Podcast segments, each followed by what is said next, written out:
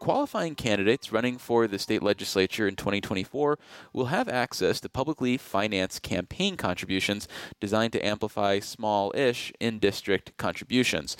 In addition to leveling the playing field by giving challengers access to more funds, the program is also supposed to encourage candidates to solicit more of these small local contributions from individuals. With the July campaign finance filings from challengers and incumbents now out, we have our first insights into what's actually happening in terms of fundraising in New York. To help us make sense of the latest campaign cash headlines, we're joined on the Capitol Press Room by Bill Mahoney, a Capitol reporter for Politico New York. Welcome back to the studio, Bill. Good to be back.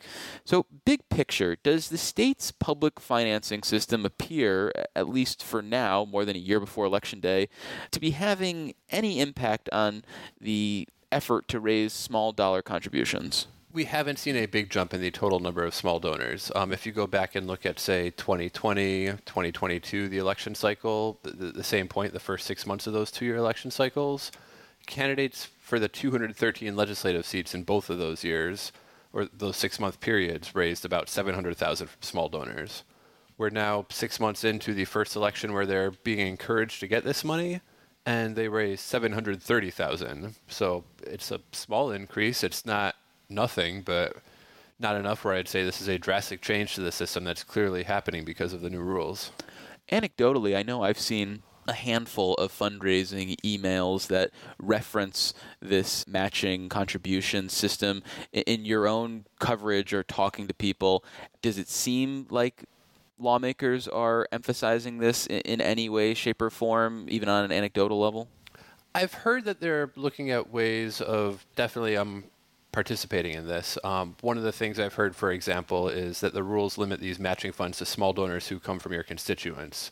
If you're running for office in Brooklyn, you won't have a donation from somebody who lives in Rochester match with these public funds because it's trying to encourage you to get more money from your district. And I've heard a couple legislators have actually engaged in swapping donor lists. If one person has a donor who lives two districts away, who happens to be their old college friend who shows up, and the other one has somebody who lives in the other member's district, they have started to engage in these swaps. I'm not sure how widespread this is, but that's happening to some degree where they're focused more on getting the money from the people who actually they represent and they're running to represent. But in terms of big fundraisers, I haven't seen a lot yet. Yeah, there are some of these emails out there, but I don't know how drastic adding those words to an email that they probably would have sent anyways is going to really change the fundraising picture at this point in the game. The big question will probably come later this summer. Typically, there's a cycle of fundraising in Albany. They're stuck here for the most part from January through June, and most of the fundraisers they hold are within walking distance of the Capitol at establishments that are frequented by lobbyists who are the people who will attend these fundraisers that don't attract this $50, $100 donations that candidates are looking for now. They'll probably give them the four-figure donations, which legislators will be more than happy to accept. But this fall, the summer, that's when they tend to do things like have barbecues in their districts where they charge $50 to get your dinner and you can show up and shake hands with your state senator and see a bunch of your neighbors. Those are the types of events that have attracted small donors in the past. And I guess what we'll need to see is if there's more of those this year, if some of the candidates who might have had one once every couple of years now make this a monthly habit of these small dollar events that they hadn't done before. Well, is there reason to believe, especially when it comes to challengers, that as we get closer to the 2024 elections and interest in these races heats up and the activity by the challengers ramps up, that we will probably see a greater share of contributions coming in the form of small dollar donations? Well, most challengers got pretty much all their money from small donors as it is. If you are the type of lobbyist or somebody who can afford to write a $5,000 check to a state senator, you're not going to give it to the upstart who's challenging the long-term incumbent you've known for 2 decades who probably faces better odds of being in Albany next year. Challengers who are successful tend to be the ones who already got this money. And I do think that even if we don't see an immediate and drastic change in fundraising practices, that might be one of the shifts in this system, where let's say there's a state assembly member who has $200,000 to spend on their re-election campaign. A candidate who has relied on small donors to challenge them in the past, if they're collecting these $10, $20, $50 checks, it's pretty tough to get beyond $30, $40, $50,000 with that. And no matter what, you're going to be outspent compared to what the long-term incumbent is able to raise just based on their experience and time in Albany. But some of these challengers, if they get that $30,000, $40,000 then they might get $100,000 of matching funds, and getting those small donors might be enough to make that race more financially competitive, where the challenger who ran a shoestring operation in the past, who maybe had a couple staff and was able to afford one or two rounds of flyers, maybe they can run some TV or radio ads. Maybe they can do a few more mailings and flyers to their districts and hire a few more staff. That's probably what I think is guaranteed to be the biggest shift. But whether we see that shift in the total number of small donors and the number of candidates who are getting them, we'll have to see still.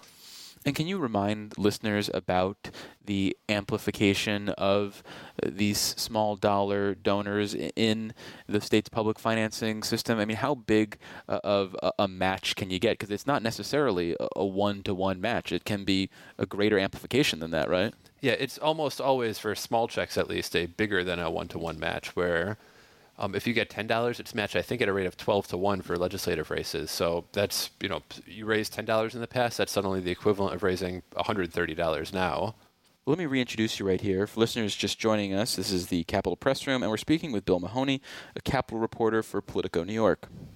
So the 2024 races are where we're going to see state legislative candidates benefiting from the public financing of campaigns. 2026, though, we'll get the statewide candidates who are going to be able to realize this same sort of benefit. So right now, Kathy Hochul, she submitted a filing for her gubernatorial campaign. How reliant is she on small donors? Does it seem like she's continuing the tradition of Andrew Cuomo of not necessarily relying on them? What's it look like? She's not even raising as much from small donors as Andrew Cuomo used to, and Andrew Cuomo wasn't exactly famous for his reliance on small donors during his time in Albany. It was about 0.3% of her money came from people who gave $250 or less. She had raised $4.5 million over the past 6 months. Only $13,000 of that came from small donors. So it's definitely not something she's focused on yet. She would have time, in theory, if she wanted to get more of them before her election, which is a few years away if she chooses to run for another term. But there definitely was not a drastic change. She got a lot more maximum in terms of maximum contributions than she did in small donations.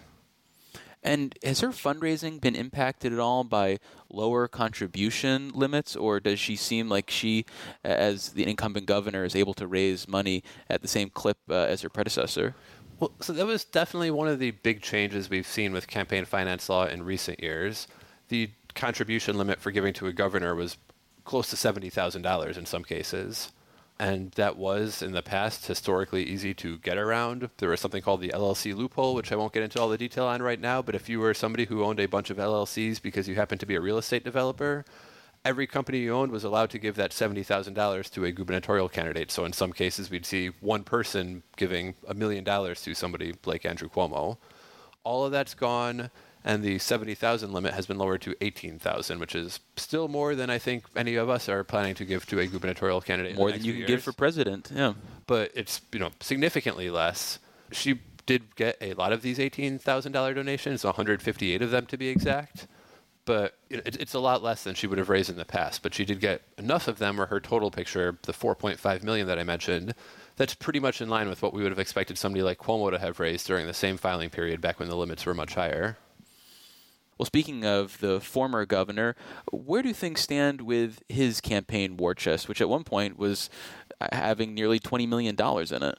Well, he's still spending quite a bit of money, $6.6 million on lawyers since the allegations against him began to come out in full force in the spring of 2021. So he's down to $7.6 million in his campaign war chest, thanks to all this money on lawyers. But there is good news for anybody who wants him to have more. There's a state law that basically says if you're an elected official who spends money to defend yourself against charges tied to your time in state office and you're acquitted of some of those charges, then the state pays you back.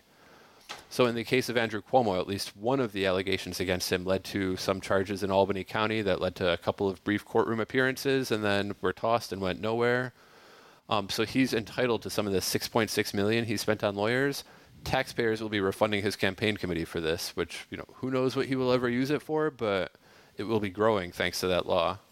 Do you anticipate that the state will willingly pay that out, or will there be some effort by whoever holds the purse strings to try to avoid paying that out, in part because of the optics of it?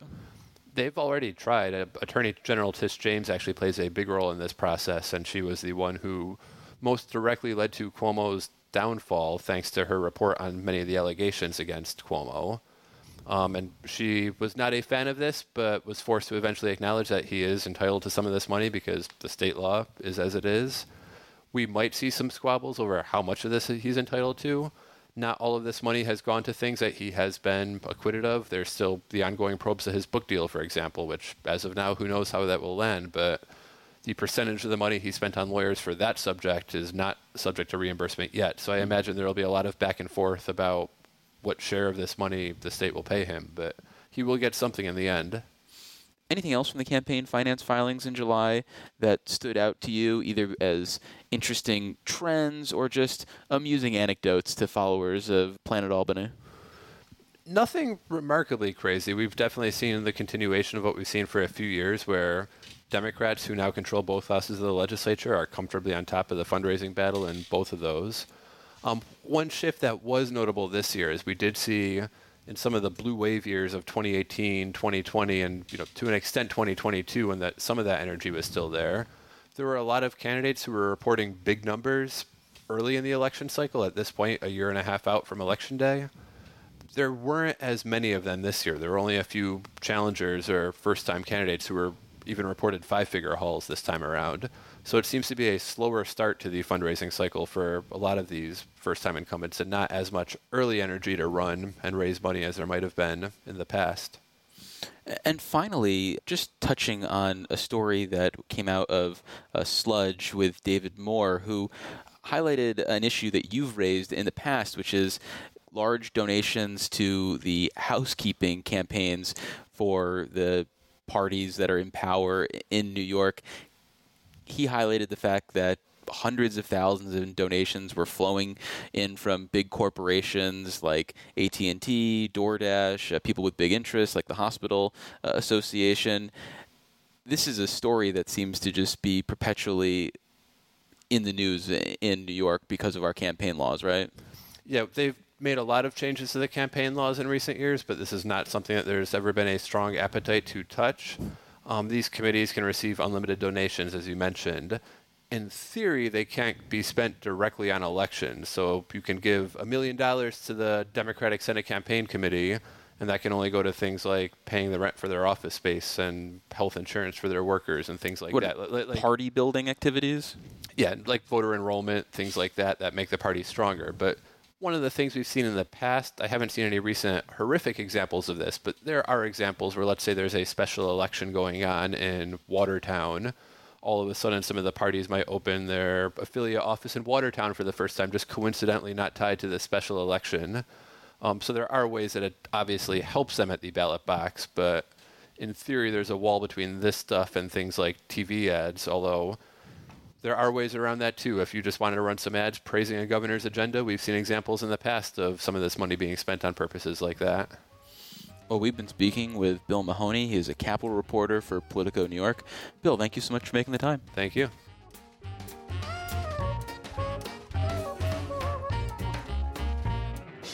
Support for the Capitol Press Room provided by the New York State AFL-CIO, a federation of 3,000 unions fighting for working people by keeping New York State union strong. Visit unionstrongny.org for more information.